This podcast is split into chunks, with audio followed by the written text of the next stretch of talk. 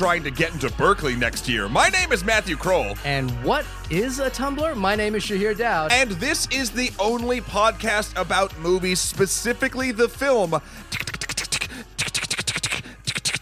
Siri, what is searching? There, uh, there we go. That was well, look at that. We did Foley work. we did uh, a, a referential comedy. I'm That- sure Siri would come back with Shahir, what are you searching? Yeah, see, there we go. Yeah. I don't know. Anyway, welcome everybody. Welcome back, Shahir. Last week uh, I was away on, in Seattle. Yes, thank you for taking care of that. I am eager to actually play. It was called Last Night. It's called Late Shift. Late Shift. Sorry, Yeah. Late Shift. Apologies. I'm very eager to check it out. I listened to the first half hour of the podcast, Mm-hmm. and then I was like, I kind of want to play this. And then I went online and looked up. You can actually just watch Yes. people playing it. Yep. But I think I want to do the You interactive. do it because I you- you'd lose. It wouldn't. It wouldn't. It's not a strong enough narrative uh, to last without you interacting with it. If that makes The only sense. thing was the interactive interactivity. I don't know what you guys said about this towards the end of the podcast. The interactivity didn't seem like that mind blowing. It's basically like pick a, you know, like choose your a- own adventure. Yeah, pick a pick an interaction. But then um it, it it you know depending on what you pick and and you could kind of see under the hood a bit about how many branching paths did what where there were seven different endings that you Yeah. could get. Um but really but really there were three. Like how do you how do you feel about it compared to like the Telltale games? well Telltale uh what what it lost about it we actually mentioned this near the near the end of the podcast is the Telltale games really um when you say something or do something to a specific character there's a thing that says like Joseph will remember that or or Susan will remember that or whatever it is like Yeah. and then those things all add up to then have hopefully have a, a bigger impact on the stuff so it's less it's less a like uh, do this or do that, and that affects the story. It's like, oh, well, now this character's at 20% liking you, but this character's at 70, and I think it does more math to figure out what direction you go depending on who you're interacting with. Where this is literally like, pick a button. Yeah, I so feel, I feel like we should explain this for the audience because Yeah. I feel like we were like just talking. jumped about- right in. We jumped right in. But but what what was the- it was a full motion video game that you decided to review at PAX because I wasn't there. Yes, uh, and it's not a newish game. That's something that I wanted to make clear. I think it came out in 2016, Yeah. but it was shot so well. I was looking for a, a thing to do about games because PAX was happening. We tend to do stuff about games during that time, and uh, the thing that was the most interesting to me was, you know, I'm going to put do hard air quotes, moving the the genre forward, or not not moving the genre, moving the uh, narrative experience forward. For movies or games? Yes. Okay. So uh, and that was the thing, and I wanted to see because this this film, and I will call it a film, Late Shift. Uh, it looks great. Yeah. It doesn't look um innovative but it just looks clean and good if that makes sense it looks way better than any other full motion video game i've ever seen a lot of times they're very very hokey in both not only narrative but actual structure of the the, the film or video content they're showing you Okay. and this was like this was like butter. It was it was very um prepackaged butter. This Yeah. is not uh, artisan butter that you will get uh, in the country. This is like Land O'Lakes from your grocer's freezer sort of deal. But it was nice. Um, and yeah, you can go back and listen to the episode um, because it was super interesting. We had James Portnow on there and another artist from Extra Credits, Joseph Maslow, and getting both of their perspectives on this was uh, was super fun. And playing through it with them Yeah. was was crazy fun too. It's something honestly. You might be bored by yourself, but if you Right. did it with like y- your wife or you did it with friends, like it's it's a real fun time. How how many, how long did it take to play through the game? Uh, maybe two hours, two ish, maybe maybe less depending on how quick you do it. okay, and um, compared to going to the movies for two hours, did you think it was money well spent? And We spent a total of seven dollars on it, so split that between three people. Yeah, it was worth it was worth two hours and and and, two $3, eighty six of my something like money. yeah. Um. Now, would I want to spend full price and do something like that? Would I want to do it in a theater full of people that are voting on it? I I, I don't That know. That would be interesting, Well, wouldn't it? Telltale has a thing like that for presentations and stuff. There was a thing um, I went to when the Guardians of the Galaxy game was released, where you it was like a party and an event, and you go and you can vote with your phone as the the choice is happening, and so a group of two hundred people can play the game again, hard air quotes together. Um, and it was interesting, and you got a little bit of audience participation in there, but like it's it's very telling what kind of like if you get 200 people to keep giving their opinions you get shocked as to what moral choices are the majority Also, I feel like that's not sustainable for more than like 40 minutes, right? Like Yeah. in a in a crowd environment. Like Yeah. I I, I can't imagine doing that for more than forty. minutes. People people definitely lost interest. Yeah. But- All right. Well, that that coupled with the fact that um, uh, theme parks are having kind of an inter, you know, like creating interactive experiences based around movies. I'm just been looking into the Avatar land at Disneyland. Oh boy. So I think there's an interesting circulation of like what can we do with interactivity Sure. in terms of narrative. That that, that I think your po- the your podcast that episode Our. that episode really taps into. So people should check that out. The movie is called Late Shift. It's developed by Whale Interactive. Um, Wales Interactive. Wales Interactive. Are they from? Are they Welsh? yeah. Okay. Oh, I, maybe. also, you can reach out to us at onlymoviepodcast at gmail.com or hit us up on Twitter at onlymoviepod. We are no longer taking requests. That's true. We do have one more we have do. one more request bag to do, which is three movies. Yep. So I feel like we have more than amply compensated our listeners for the request that they made, which we did not fulfill. which was like three years ago. So, So- we're, we're, once we complete the, Cornetto trilogy, the balance will be zero, and we will uh, institute a new request policy, which will make it easier for you to, to make requests and may, and perhaps make it a little bit more selective for us about Yes, the requests we, yes. we take and choose. But until that time, for listeners at home, we are about to cut our 360 camera, which we have been recording for the duration of this episode thus far. because why not? Because why not? Because I have a 360 camera that I've been playing with for a little project, uh, and we thought it might be fun for you to be able to see what we're doing. So if you're an audio listener, there is a visual component to this particular episode, which I think fits in with the theme of technology and interactivity uh, sure. that we've been kind of tiptoeing around. You have uh, successfully shoehorned in your new toy into the conversation about uh, technology and culture. I'm not gonna. I'm not gonna say what the toy is though, because I'm. Uh, I'm not uh, 100 percent endorsing it. Yeah, and you're also yeah, no, they're not paying us. Yeah, exactly. Uh, but now we're going to move on to the debut feature from Aneesh Ganti, uh, Searching. Yes, Which is a film that uh, you were actually going to do last week, and I think would have been actually really interesting for you to do with James Portnow. But I was, uh, I was, I, I kind of chimed in and said, "Oh, I, I kind of want to do this movie." yeah, no, of course. uh, Um, and so appreciate you uh, holding off for a week to do that. Yeah, no, I was I was excited to see this movie ever since the trailer came out. I thought it looked as though it could take the crown as it were of um of films that use this particular gimmick of seeing the whole thing through various screens both you know com- multiple computer screens or like YouTube-esque windows or going through chat logs etc and uh and do it successfully because of at least well the trailer itself was cut together very well um used a lot of standardized trailer tricks um but but also yeah but also yeah and, and turned computer sounds into horror sounds Yeah. um just from a tonal perspective.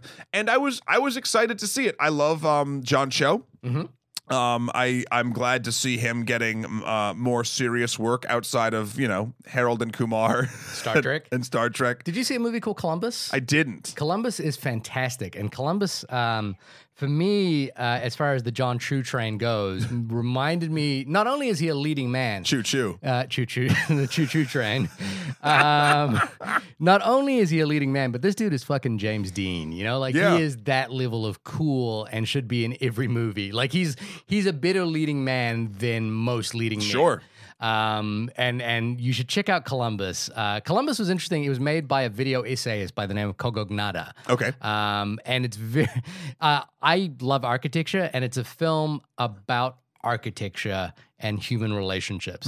And that sounds really boring. And maybe the film is boring to a lot of people, but it's so beautiful. It's so invested in what it's doing uh, that it's it's truly. Um, I. I uh, I, I think one of our listeners recommended uh, I check it out, and uh, and I did, and it might might be one of the best films I've seen this year. Okay. Yeah. Nice. Well, actually, I'd been hearing a lot of things about Searching and how Searching was possibly the best film of the year, which I uh, on a couple different places that I respect um, on this here interweb, and I was like, oh, well, I mean, we we have to talk about this now. I was interested before, and now it seems like it is a no brainer.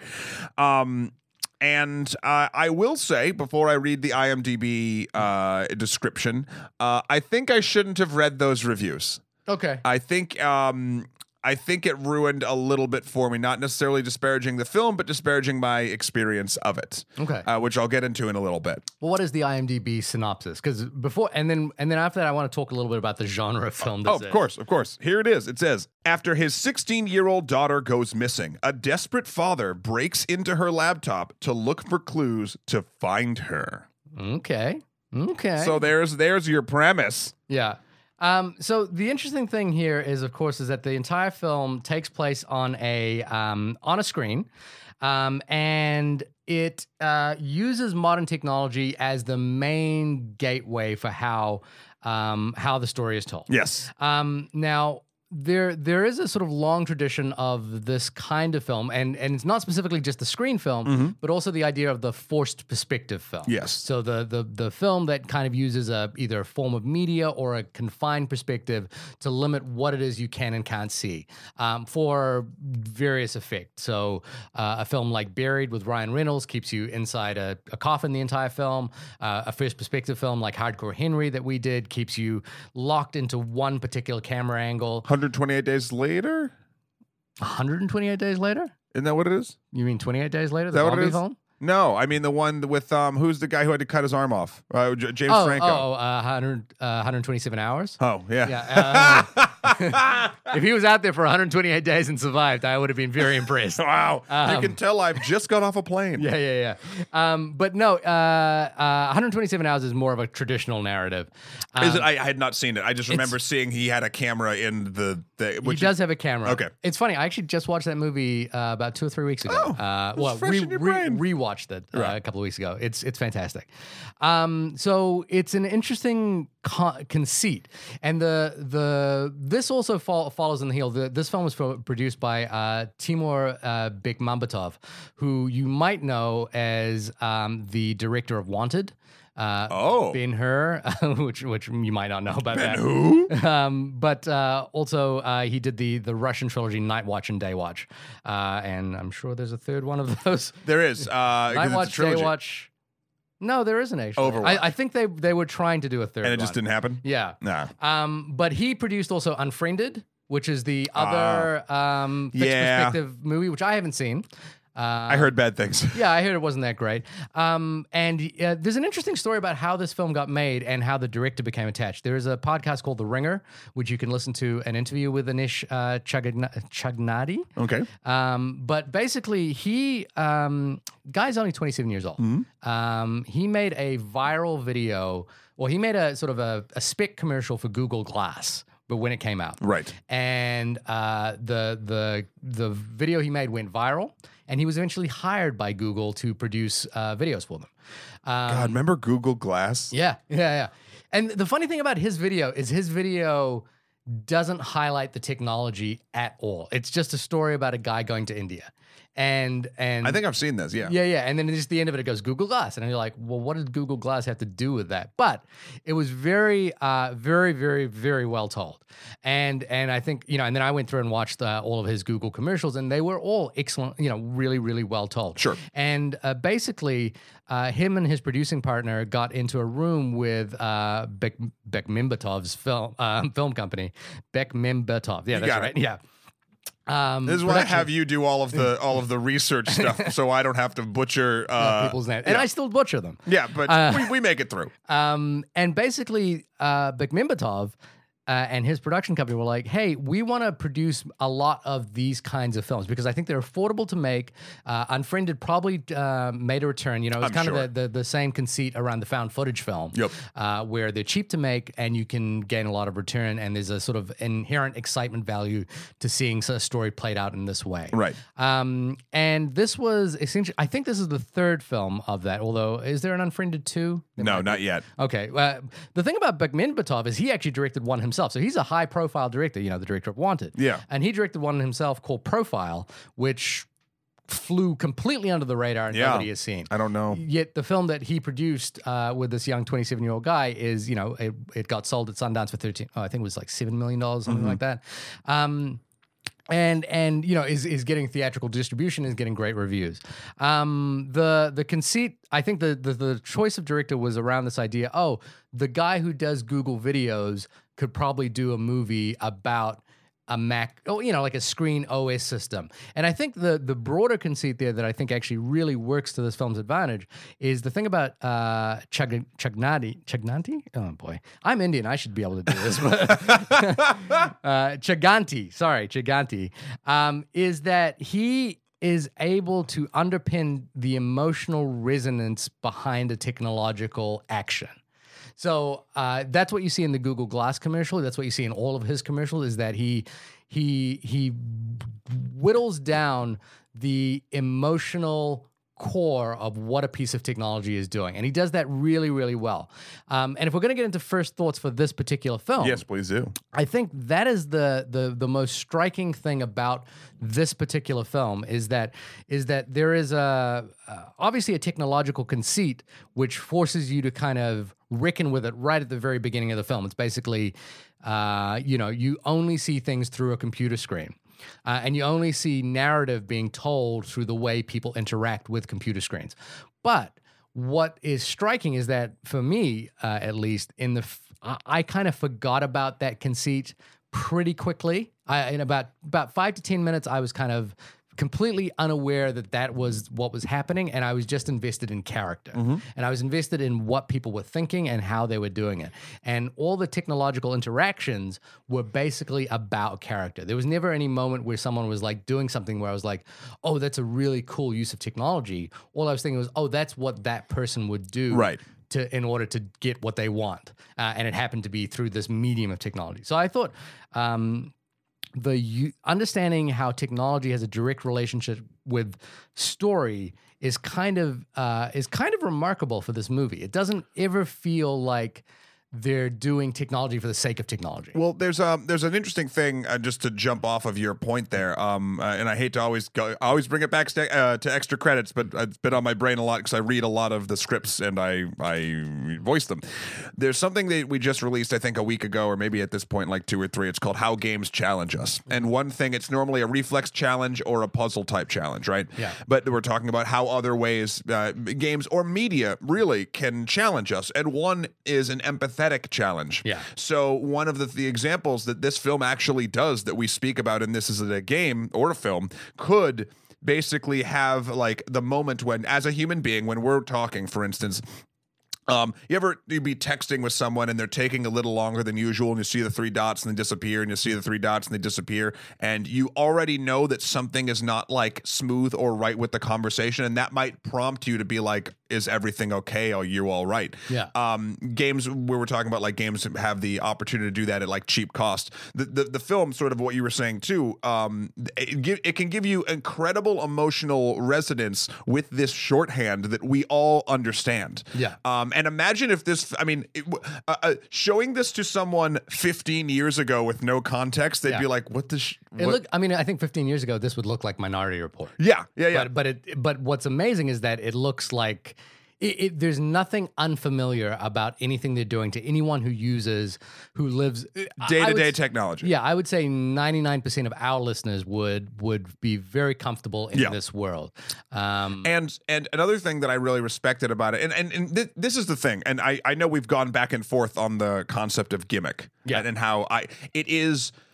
It, in my opinion, it can be both insulting and uh, a compliment. And in this, in this sort of way, I'm going to use it. Maybe the word itself isn't a compliment, but the fact that it overcomes it is a compliment. I think this is a hardcore gimmick film. That you're right. Ten minutes in, i've kind of forgot about the gimmick, even when it did things that are so hard that I was like, oh yeah, I remember that. I wasn't thinking I'm in a computer movie. I was thinking they're using a shorthand that I understand very aptly and well. The the screensaver for the Mac being something creepy when he's missing calls. Yeah. and I was like, shit. Yeah. Like I was more impressed with the fact that I my brain forgot about the gimmick. Yeah. and that's something that is that that means to me that something built around that is incredibly successful in that regard. Um, I think that the I, I loved that not only did it sort of understand you know current day-to-day technology but there were moments in it that were very smart and and told you as an audience member if you if you were paying attention or wanted to you know see these sort of things that this film both respected and understood technology not just from today but from forever ago Yeah. the first one they boot up is a windows 95 machine or a windows xp machine Yeah. and at one point he has to go back and like boot up his old computer to Yeah. get like files off it and shit and like the, the the way that it just sort of based on time period of the film because this movie as it opens without getting into too much spoiler uh too much spoilers in in the beginning it uh quote ups you very hard Yeah. um thanks pixar for making that a verb Yeah. um so uh, you know it goes through the uh, ver- uh, uh, uh, you know chronology of this uh, of this family's life. yeah, and through that you see how the technology changes. Yeah, and you see how the technology changes and how it, how how I think the other thing as well is that technology is not the villain in this film. no, technology is actually it's a tool. it's a it's a it's it's a communication tool that has positive benefits. Yeah. in every respect in this film. Like th- there's never a point at which technology is the bad guy or or does something that that detrimentally affects what they does they He, do. he would have never been able to find his daughter had the technology not been there I guess you could argue. or as quickly. I guess you could argue though, had the technology not existed, the daughter might not have ended up in that situation. Possibly, Perhaps. possibly. No, no, because I and again, I, I feel like now that I've uh, heaped praise a little bit on this film, I will begin to uh, to shine the light to show you where the cracks are. Um, Sadly, other than um, John Cho and um, who played uh, Margot, oh, uh, Michelle La, Yeah. um, I think the acting and script in this film are kind of atrocious. Atrocious. Yeah, well, uh, Hmm. writing is average. Acting is atrocious. They got a lot of, I think, actors to do stuff that basically called for voice actors. Right. And I don't know if they were always the right choice because every time one of the other, anyone who was other than those two and maybe his brother in the film Hmm. uh, was speaking, like over the phone or whatever, I was like, it was so inhuman. Yeah. I was like, is he like in a simulation or am I missing like a thing or is there like a big ass twist coming like at the end of this like that means that like Everyone was a robot. Every, oh, everyone's a robot. He's in he's in a, a game himself or he's in uh, it's something like the movie The Game like the Michael Douglas thing. Like something like that like I didn't because no one was speaking like an actual human. Right. And that and, and again, this is both an insult and a compliment to this film because the gimmick washed over me and was so so uh, effectively used to tell a narrative, and I didn't I didn't think of it as a gimmick again until the film was over. But every time an actor other than the lead spoke, Yeah. I was like, it knocked me back into oh, this is a bad movie, even though it's not. but it knocked my brain into that space. I think that would have been um, fixed had they hired actual voice actors instead of Well, standardized I, actors. I, uh, yeah, I agree. There's a point at which where there's a lot of uh, conversations that are happening where you're not seeing the actors, you're just hearing the actor, and they don't sound, you know, very human. Um, but I, I, I just kind of took put, chalk that up to the limitations of, um, you know, being a low budget movie that you know that was using a technology with a first time director that was kind of so in, interesting. You should you should listen to that podcast, The Ringer, because they talk about how this film got made. Sure. And and there's a really interesting process that they went through for this, which is they basically, I think, for seven or eight weeks, sat down and and animatic out the film Mm-hmm. exactly by building all the screens, and and so and with just the director kind of acting Sure. the whole thing out, and then they went when they when it came to filming, which they filmed over 13 days with basically a GoPro camera, um, they filmed uh, all of those scenes just to fill in those holes. right. Um, I agree with you there that the that occasionally the acting doesn't work, and and I and I would actually even agree that uh, occasionally it feels like uh, John Cho, Deborah Messing, who are actors that I really like, uh, don't know how to kind of perform in this in this space you know like basically with with uh, nothing in front of them because they're not performing against other actors they're basically in a room by Right. themselves with the director kind of just talking in their ears Deborah Messing, I I love Deborah Messing, and I thought this was the worst thing I'd ever seen her in. I- I, thought what- she was terrible, and it I- sucks. I, I will. I will get into exactly why Okay. I think there's a problem with Deborah Messing's character. Well, yeah, and, her, that and, and her performance. Um, but I think um, it, it's sort of an unusual space for a film to be made in, and it's and to me, I think the film was always a success because I've will occasionally think about that, but I'm more the what I'm thinking about more is how successfully it pulls off most of the things that I think it wants to do. Um, there's a there's sort of a an interesting um, thought process to how this film kind of works in terms of characterization and how we basically have to learn character learn the language of characters through the way they interact with technology and i think this is one of those cases where we don't need to see a lot of backstory about who john cho is what he does all that sort of stuff Yeah. to understand how he works because the technology allows us to see that. You know, like we see him hesitate on sending a text message. We see him kind of like uh, not understand how, how Tumblr works. And then we see him then on the opposite side of that you know, just through thought process or just through seeing the actions of the computer, figure out what his thought processes are on, on how to get his daughter's password.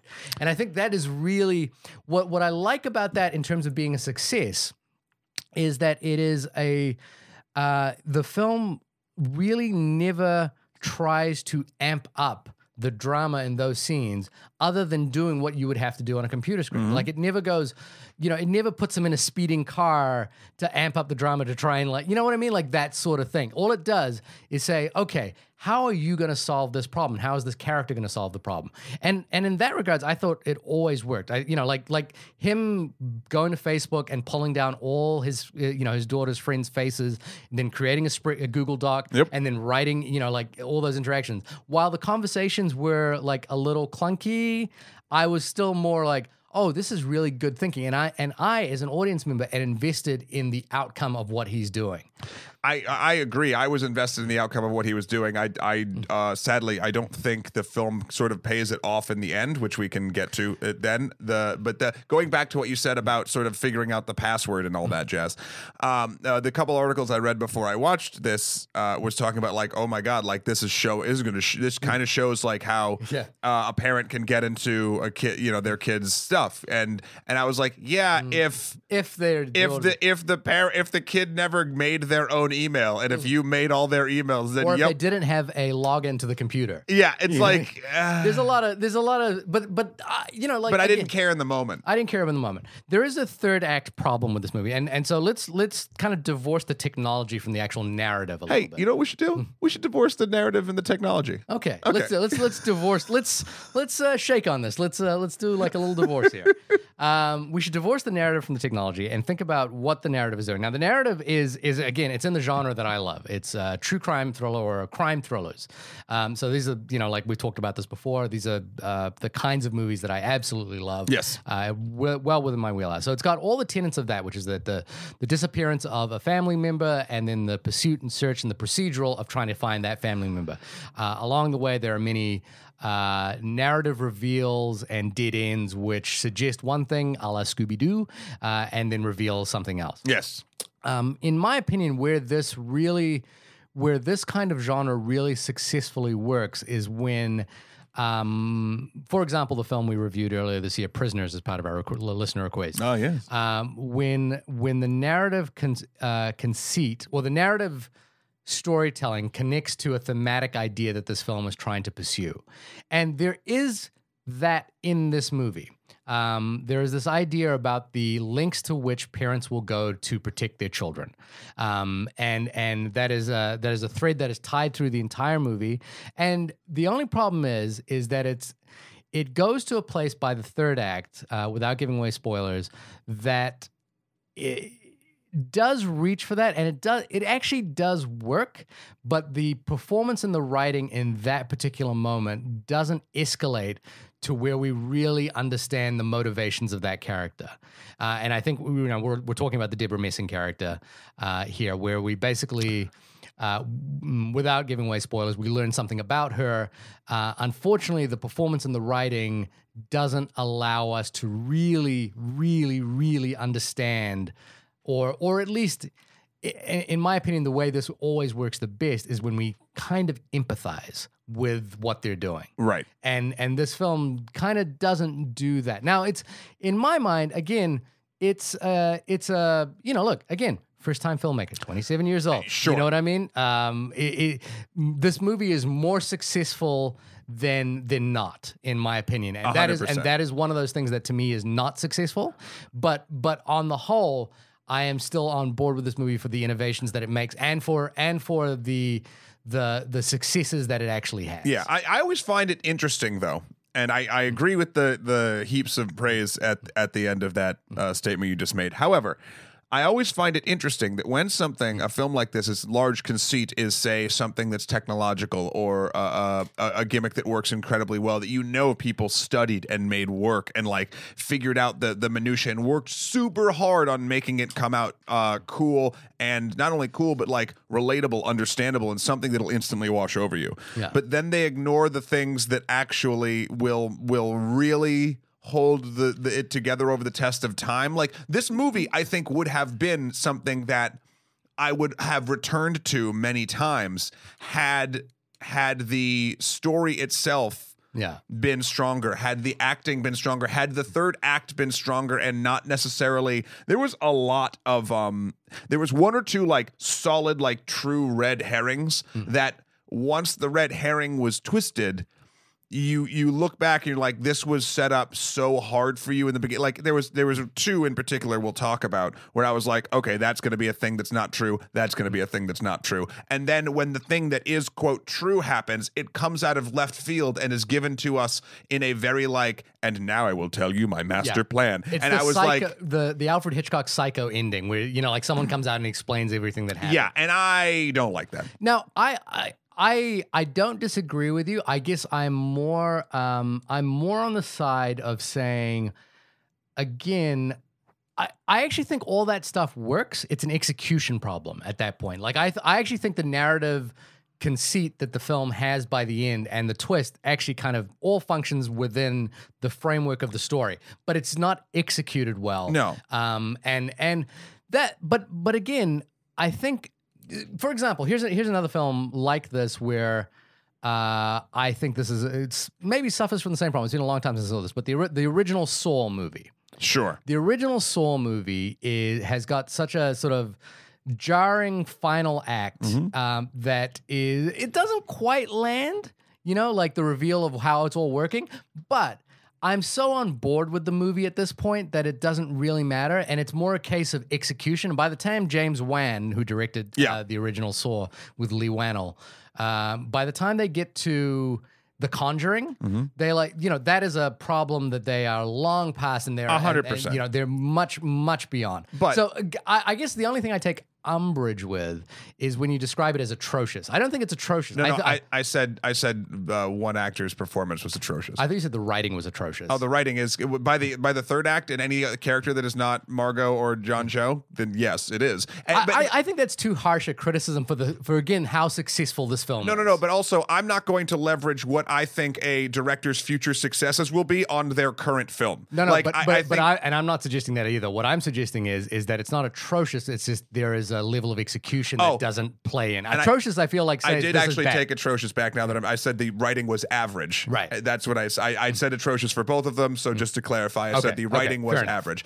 But again, when you have pinnacles, when you have peaks of this film being the, the, the, the gimmick of using the computers and everything that works so well, it actually shines more of a light onto the things that are just average and in a weird way makes them feel worse to me than they would if the entire film was average.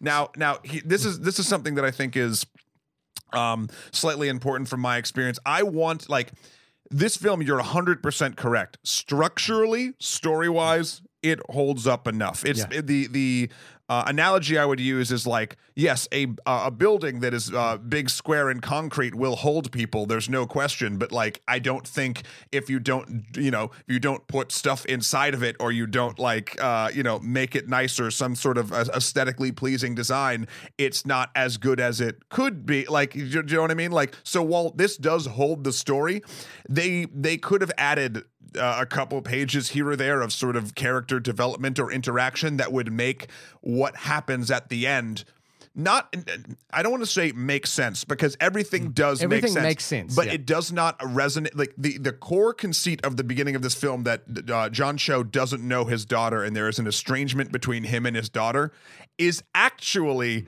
never really addressed. It's cleared up, but the first, the thing that tells that the first two ha- thirds of this film tell you is important, it kind of throws out the window and just goes straight with the standard procedural find the daughter narrative and then at the end because uh, now we're getting into spoilers I guess that she's found everything's okay.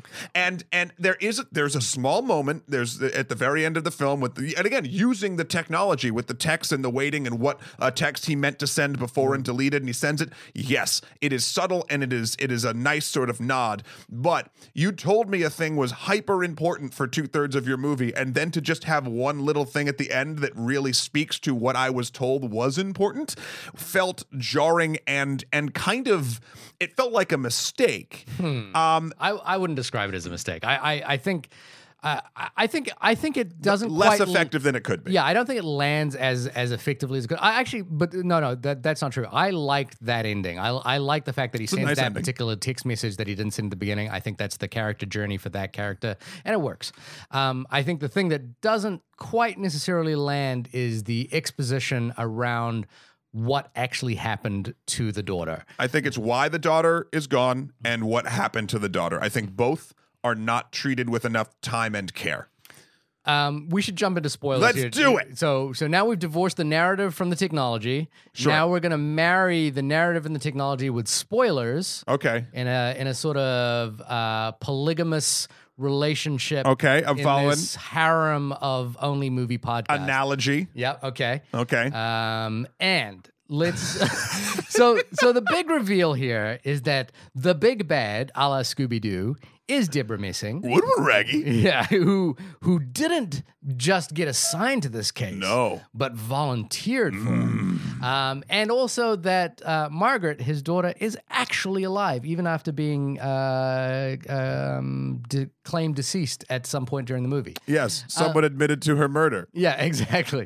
um, now, I again, I think all of that stuff works. Uh, like, like there's nothing in the film that isn't set up. So, for example, when Deborah Messing, you know, reveals that it was his, her son that had a relationship with the daughter, or that basically catfished the daughter and ended up killing her, um, we we've learnt previously that Deborah Messing's character, her name is Vic, Yep. by the way, uh, had uh, you know tells the story of how she found out that her son had you know uh, gone around the neighborhood and asked for twenty five dollars from everyone, and she covered it. You know, like she basically went along with the lie, which sets up the idea that there's an extrapolation towards the end of the movie. It's a nice character moment. It's a nice character moment. It is basically the idea that you know we we don't know our kids, and um, we are willing to do anything to protect even the worst parts about them. And and I I I think the ending, which reveals that that is what she does.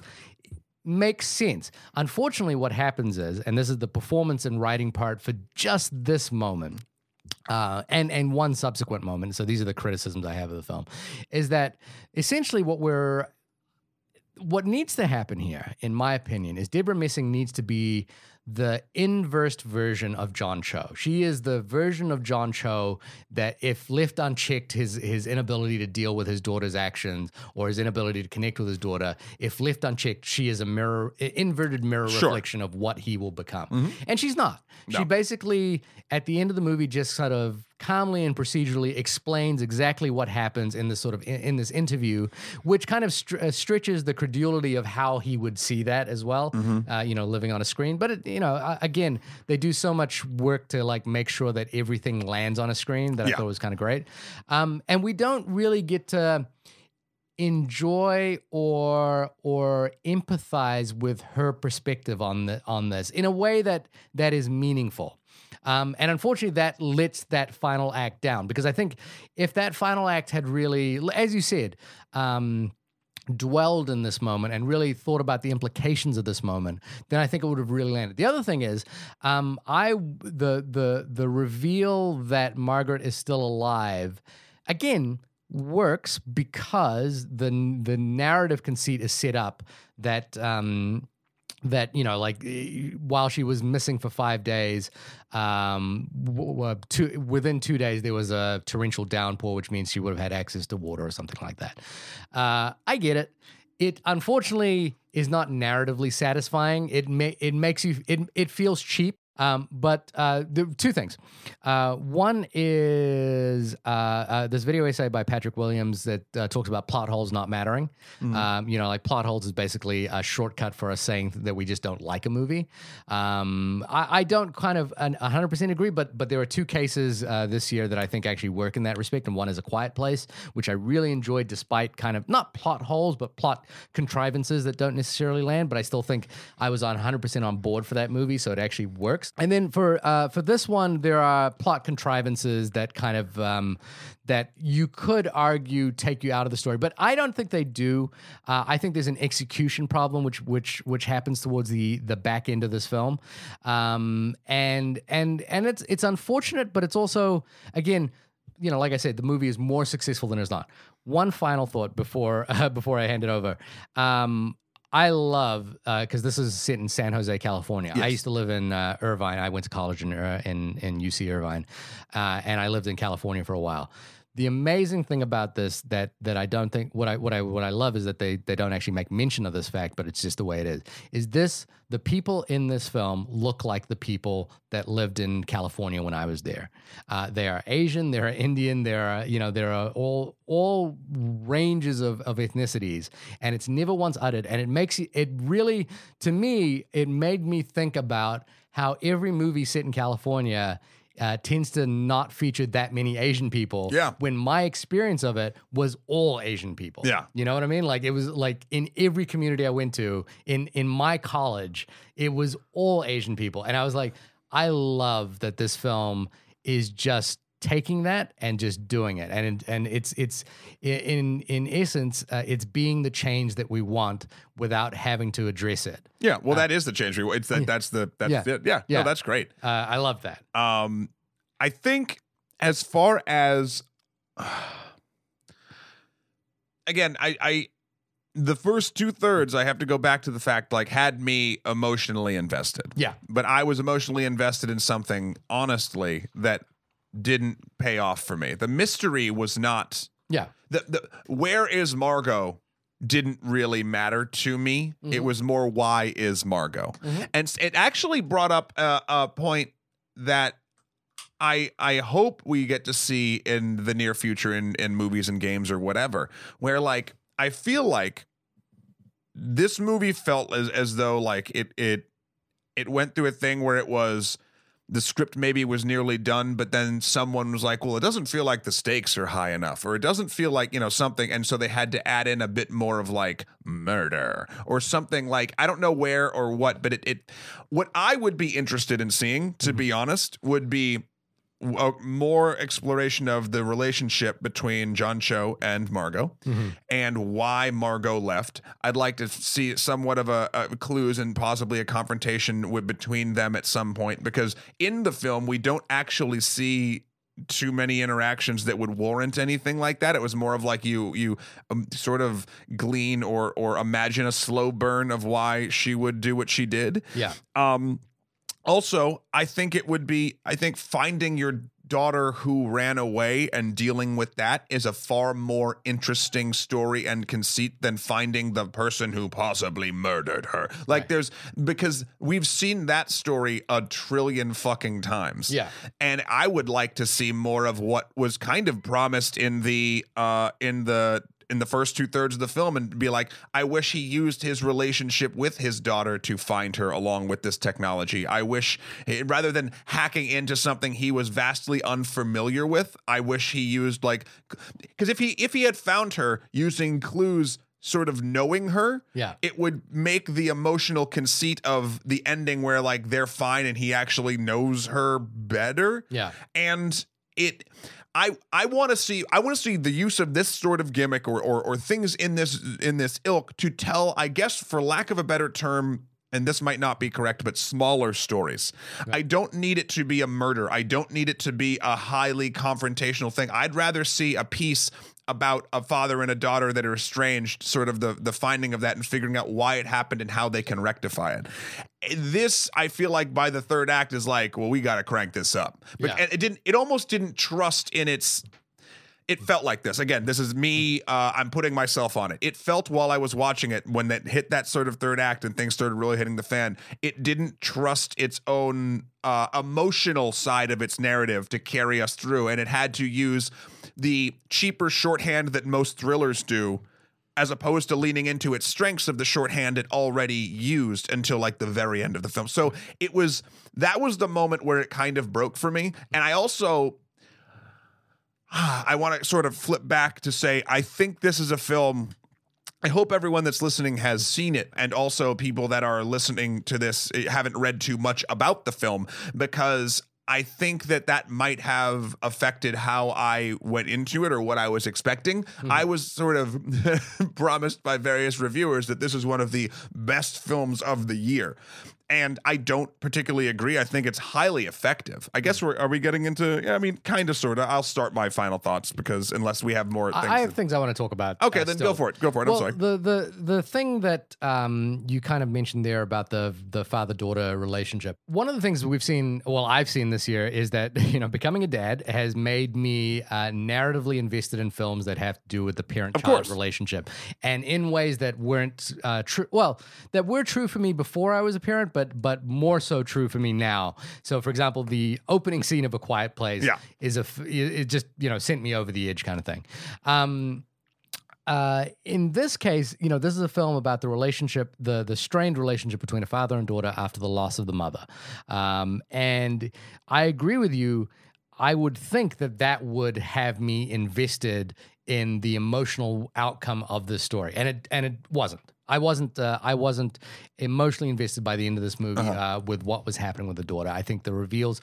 Uh, I think uh, sort of the way this narrative needs to work. And again, this is just the, the you know loosely borrowing from what my understanding of the genre that I like is that it works best when the procedural is more of an exploration of who the daughter is and how the relationship work. And and you know again, a film like Prisoners explores that to its fullest extent because Pris- Prisoners is about the um, the limits to which uh, the limits of morality that a character has, and and the procedural there test the limits of morality of that character. And so in this film, if we were to apply that kind of structure to it, the film is about the detachment, estrangement between this father and daughter since the death of their mother, and the separation, the the kind of inciting incident, the procedural, should test that detachment, and and it does to an extent. I again, I think everything's there. You know, like the idea that he doesn't understand his daughter, he doesn't know that she's a loner, he doesn't understand that her, you know, like he's forcing her to go to these piano lessons, but these piano lessons are reminding her of his mother that he's not talking about. That all kind of it makes sense, but it doesn't emotionally resonate in the way that I think it's supposed to. And it has to do with this third act, which kind of becomes more procedural. Now, the third act is kind of connected to that story as well because Deborah, you know, Vic's character has the same dilemma with her child and is basically going through the same thing. I think the reason why it doesn't connect just with John Cho's character is because he we we're we're told through the thing that he doesn't know his daughter, but we never actually experience him not knowing his daughter. Every time we see an interaction with them, it seems totally fine. There is one scene uh, where uh, we're on um, UChat, I think it's called, or Yeah. YouCast, Yeah. which is the the fictional site. You know, of all the things they make, they make that fictional site. And there's a scene where Yeah, uh, yeah. she's a she basically it's it's the mother's birthday. And he walks in, and instead of you know, he's like, "I want to, you know, like I want, I forgot to tell you," and he wants to express this thing about his uh, about his dead wife, um, but he can't, and instead he just talks about the, you know, like let's watch TV to their own Yeah. voice. And I think that's his coping mechanism is not to talk about it. Um, and that's probably the thing that drives her away. Sure. But but it's not it's not it doesn't land as effectively as I think we would hope it would, and we don't uh, we don't see David's character kind of dwelling in re- in the realization that that was the moment. it's also a father you could uh, tell trying to reach out to his kid and messing it up of course but like it's still a very kind gesture and they're gonna like ha- spend time together. He wasn't like shut down or distant or anything. It seemed like he was very involved in her life and then Yeah. she just started keeping things from so like i don't know. It didn't it seemed to nothing he did ever in that film led me to believe that she would have been so unhappy to have uh, even uh, contemplated the running away. I you know what I liked about the film as well though is the relationship felt true to relation father daughter or fam familial relationships that I've seen in my life. Okay, Um, particularly in the South Asian community, uh, you know, there is a there's a stringent pressure upon which parents put their kids uh, put upon their kids to succeed. You know, the the tiger mom phenomenon Sure. kind of thing. Um, and and this felt true to that. And and and i guess what i've seen in that respect again I, I don't i don't mean this to be like uh, a, a sort of uh, apology for the way it's handled in this film or the way it doesn't quite resonate in this film. But what i've seen in those relationships is that there is a uh, a resentment from the child to the parent because of the it's, it's not because the parent is neglectful or the parent isn't loving. There's this resentment of the pressure that that child has thrust upon them and i I, I I've seen that play out in ways where there is a you know horrible, uh, you know it's almost as though the parent was a was Sure. abusing the child. But that's not in this movie. yeah, it doesn't. well, it's there, but it's not. It doesn't land. No, I mean, I would say we're taking, uh, you know, cultural things we've experienced in that case and putting it onto what this possibly could be. The film does not show that. the example for me is the piano lesson. But but they, he's never like you need to take these. That like that's that's more of what you're describing as opposed to just being like I, I truly believe in this narrative that the world set up. That if if Margot said to to John Cho, I have to remember David Kim. Yeah. If Margot said to David. Uh, I don't want to take these piano lessons anymore. He would be like, "Well, why? You love piano," and he wouldn't be like, "You should, you have to take these lessons." He would have been like, "Okay, I understand." Like Right. that's the character I was shown. So to portray it as that otherwise, it does that doesn't click with me in that regard. I'm not saying those relationships don't exist; they 100 percent exist Yeah, in yeah. the real life, but that's just not in this movie. Yeah, I, I I agree with you that the that the way eh, I guess my thing here is that I think it's all there. It's just not clicking. And and and and the way it clicks is by expanding some ideas and reducing some. It's it's it's you know, in the cooking analogy, it's the reduction of the sauce is not quite balanced at this. And and and you know, I think And I, I'm sorry, I think that it's not working. I'm sorry, I'm sorry. I think it's not clicking because it's not all there. you you think there are I think it's missing. I think it's the uh, it's it's the same problem, but sort of I think we're the yin and the yang of of what the actual. Yeah, whereas, whereas yeah. I, I think everything's there, just not quite to the to the quantities that they need to be, or to the lesson of quantities. and I think the quantities aren't there because the stuff isn't. what are we making here? Are we Uh, making? a good, uh, ooh, a gumbo? uh, paella, oh, I thought we were making gumbo. uh, like which the- is kind of similar. no, but they make gumbo in the film. Oh, Remember yeah. the the is making like a, a, a is- kimchi gumbo? Yeah, yeah. let's make that. Let's make it. I, a kimchi gumbo doesn't sound. I'm not a big fan of kimchi, by the way. Kimchi's fine. Uh, to all the uh, to all the Korean listeners here, I apologize, but I'm not I'm not the biggest I fan like of kimchi. kimchi. I'm not I love lie. Korean food, but kimchi is not one of those things that I I guess I I don't even like um and this is a strange reveal is that is my family owns a pickle farm. and I don't like pickled foods.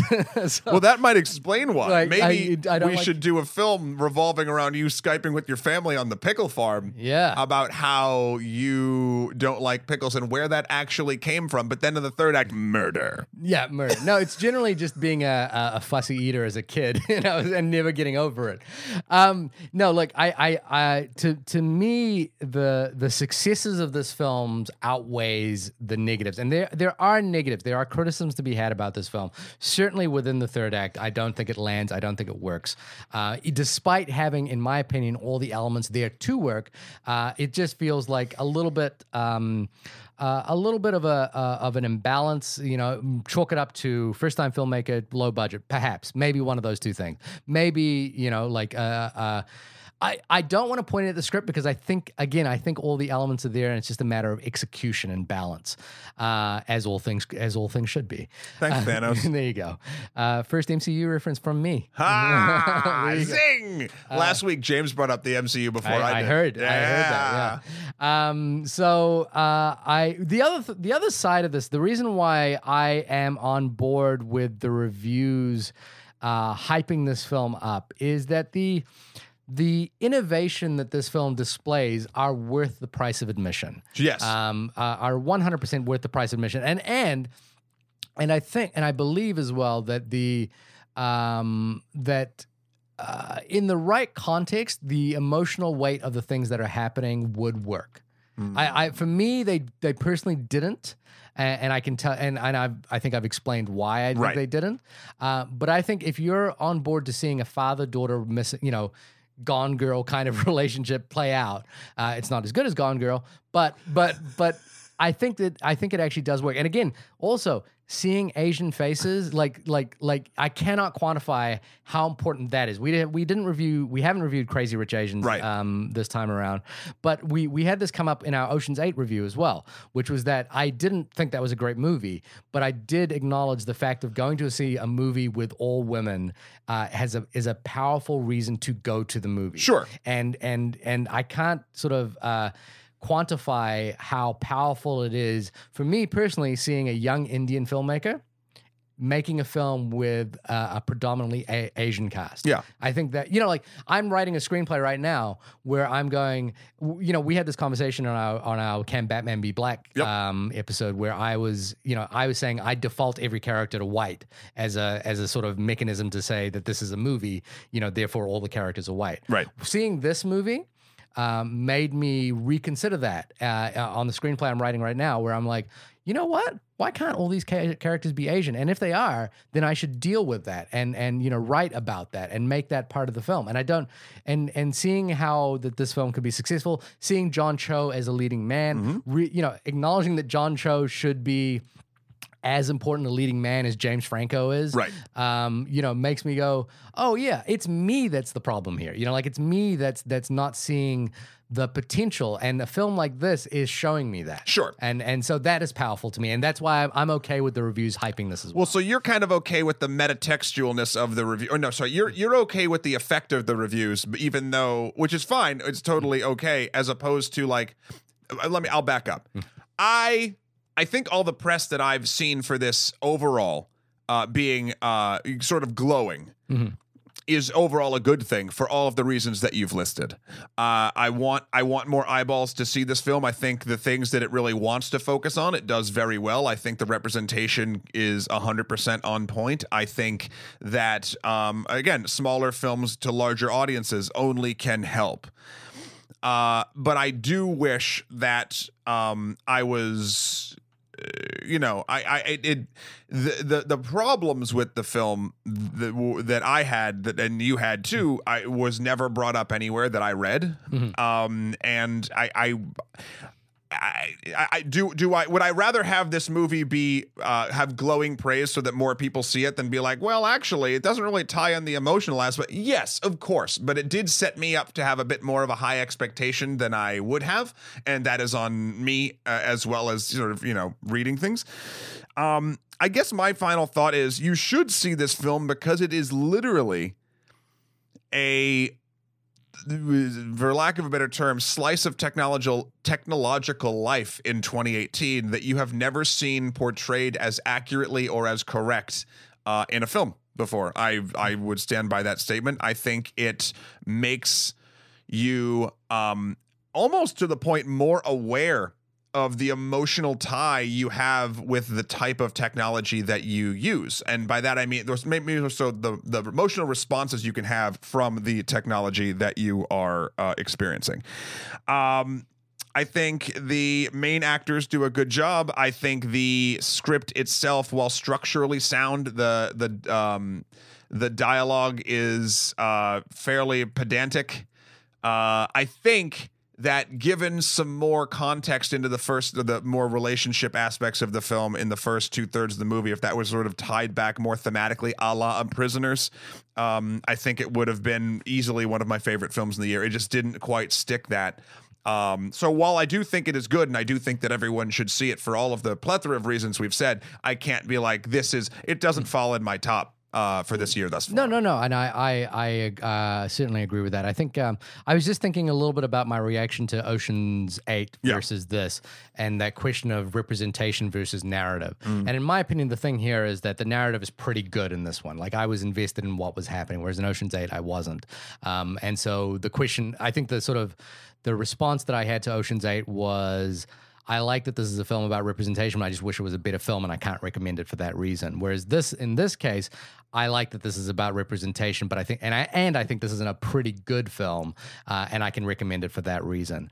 Um, the there's a sort of a, I, I don't want to. I, I I I've been thinking a lot about my Ocean's Eight response because because I still don't respond well to that movie. Um, but I think I can. I, I, think the rationalization that I have for recommending this over that uh, still stands because it makes sense to me that this is a better movie than that. I don't know. Hmm. I don't know if, and I don't want to get because we're at the end of the podcast. I don't know if I think this is a better movie than that. Really? Because because and, and and I'm not saying from a but like I would have to take a lot of time and weigh the pros and cons of yeah. all of them. They both have blaring uh, like heights and and pretty bad flaws.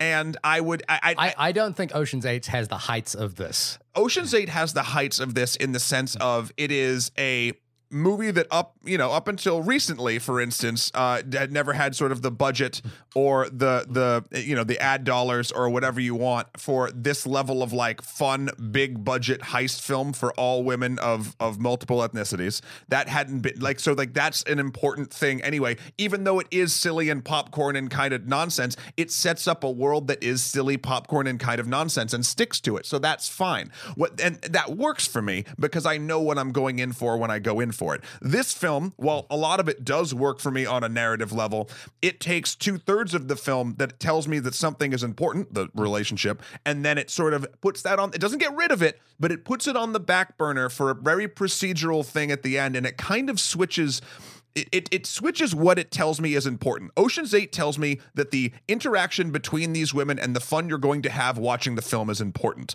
Whereas this film tells me for the first two thirds, the father daughter relationship is important. Then for the last third, it's like the who done it is the only thing that matters. And then there's one sort of throwback to it. So, and again, I, I'm saying literally just off the top of my head, I liked Ocean's 8 better. Right. But, but I could go in a deep dive and maybe find more flaws to sort of like weigh it out. And this isn't by like leaps and bounds. Yeah. But like I so I would just I would completely, uh, uh, obviously from personal opinion, 100% disagree. Yeah. I think Ocean's Eight is a much worse movie, and this is a fairly good movie. Uh, and and and I, it's fairly good because of the heights and the emotional interest I had in what was happening, whereas I didn't have much interest in right. what was happening in Ocean's yeah. Eight, uh, regardless of the the the metatextual right. surroundings of it. So in in I guess in my balance of equations, the metatextual is secondary to narrative, and in, and if you place it in those terms Ocean's 8 is a far lesser film because the narrative is far less interesting. And and even in that sort of tongue-in-cheek kind of let's just have some fun kind of way, I was just not interested in that movie. Whereas this I was interested in what was happening and I was engaged in what was happening. The narrative uh, in this would have been better if it had actually stuck what the landing was that it told me was important. I think for me, it, uh, you, you made that point. Yeah, yeah. yeah. So the uh, the only uh, I think I'll, I'll, the the closing of this is uh, yes. what, what, I would say is uh, I was listening to an interview with Ethan Hawke and he was talking to talking about a conversation that he had with Paul Schrader. Paul Schrader is the director of the film First Reformed. Ah. He also wrote Taxi Driver, um, and Paul Schrader was saying some you know like like eh, they were talking about like uh, what makes great cinema. And Paul Schrader said something along the lines of uh, the best movies are the ones that begin as you walk out of the theater. And the problem with this movie is that the movie ends it, it, it ends completely resoutly uh, uh, at the at the end of this film. So there's not a lot to like walk away from thinking about. Um, and and and I think you know like uh, it's an axiom that that that uh, Ethan Hawke and Paul Schrader were talking about in relation to their movie. Right. But I think it applies to the way I think about this movie, which is that I think it's a very, very good movie. I think it actually narrative the narrative stakes are there. The writing is all the the actual the narrative construction is all there for the thriller. Then it's layered upon that with the technological aspect that is treated with respect and dignity and mm-hmm. and kind of and true to what we understand about technology, and that makes it it makes it exciting. Um, does the film resonate beyond that? Does the emotional weight of this father daughter relationship for me actually land?